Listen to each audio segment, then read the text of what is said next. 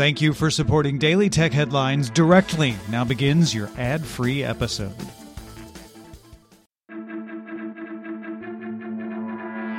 These are the Daily Tech headlines for Friday, July 15th, 2022. I'm Rich Stroffolino.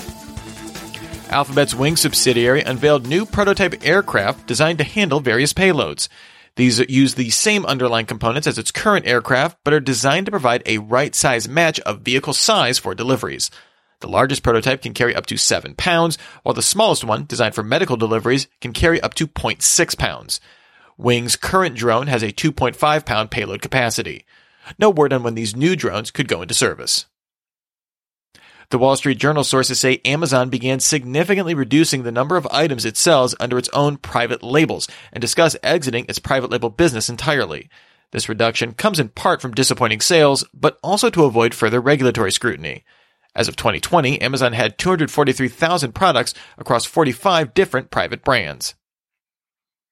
Twitter began testing custom developer built timelines using a combination of filters like topics, handles, and search terms around specific interests. Initial testing will be a feed around the show The Bachelorette with a small group of people in the US and Canada. These custom feeds appear pinned next to the main home feed. In other Twitter feed news, The Verge's Sean Hollister notes that Twitter's co-tweet feature opens the possibility for users to create unlisted tweets. These occur when a user creates a co-tweet if the other party has not accepted the co-tweet request. Accepting a co-tweet makes it go public, declining it deletes it, but not responding means the URL remains available, but not viewable in timeline or search. It can be viewable if you go directly to the URL. Replying to these tweets does make it public. The crypto lender Celsius Network filed for Chapter 11 bankruptcy protection. In the bankruptcy filing, it revealed it had between $1 billion and $10 billion in assets and liabilities and more than 100,000 creditors. The company froze customer withdrawals last month and said in filings it is not requesting authority to allow customer withdrawals at this time, saying these will be addressed in the Chapter 11 process. The NFT marketplace OpenSea laid off roughly 20% of its staff, revealing that 230 employees remain with the company. According to figures from the block, OpenSea monthly volume fell from a peak of just under $5 billion in January 2022 to $696 million in June. The People's Bank of China told the press Wednesday that China's digital yuan was used in transactions worth 83 billion yuan, approximately 12.3 billion US dollars.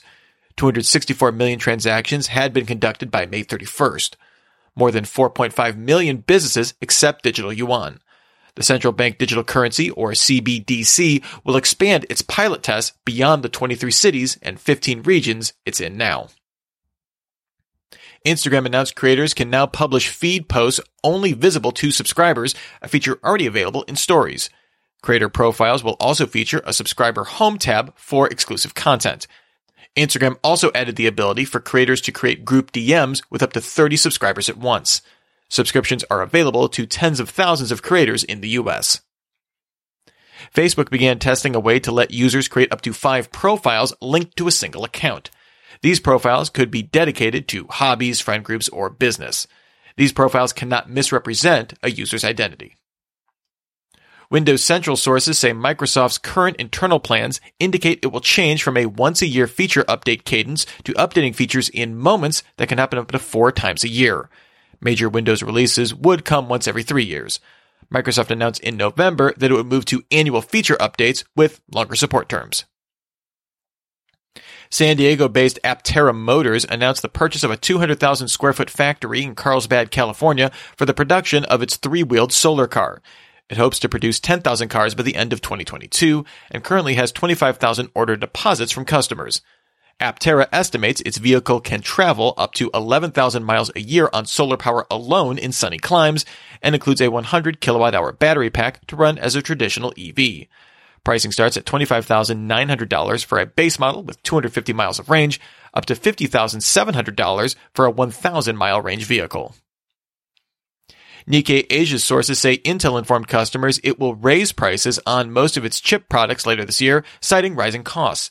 Increases will vary based on specific chips, from single digit increases up to 20% in some cases. The analysts at Sensor Tower report that in Q2, US spending on non game mobile apps surpassed mobile game spending for the first time in Apple's App Store. Non-game apps spend reached $3.4 billion in the quarter, compared to $3.3 billion on games. On Google Play, consumers spent $2.3 billion on games, compared to about $1 billion on non-game apps. Adobe's Digital Economy Index found that sales from Amazon's two-day Prime Day promotion grew 8.5% in the year to almost $12 billion, with customers buying over 300 million items. For comparison, Alibaba saw Singles Day sales revenue grow 8.5% on the year to 540.3 billion yuan, or about $84.5 billion US over the first 11 days in November 2021. Meta released details on an AI image generation engine called Make a Scene. This generates user created sketches from text based prompts, letting users dictate the content and composition of its output. Meta shared the engine with several artists working with AI engines to provide feedback. It's not clear if Meta will release this engine to the public. And finally, Google announced that Chrome OS Flex moved from early access to general availability. Chrome OS Flex allows users to install Chrome OS on old hardware, at launch, it's certified on over 400 devices from OEMs like Apple, Dell, and HP. Remember, for more discussion of the tech news of the day, subscribe to Daily Tech News Show, dailytechnewsshow.com. You can find show notes and links to all these headlines there as well. Thanks for listening. We'll talk to you next time. And from all of us here at Daily Tech Headlines, remember, have a super sparkly day.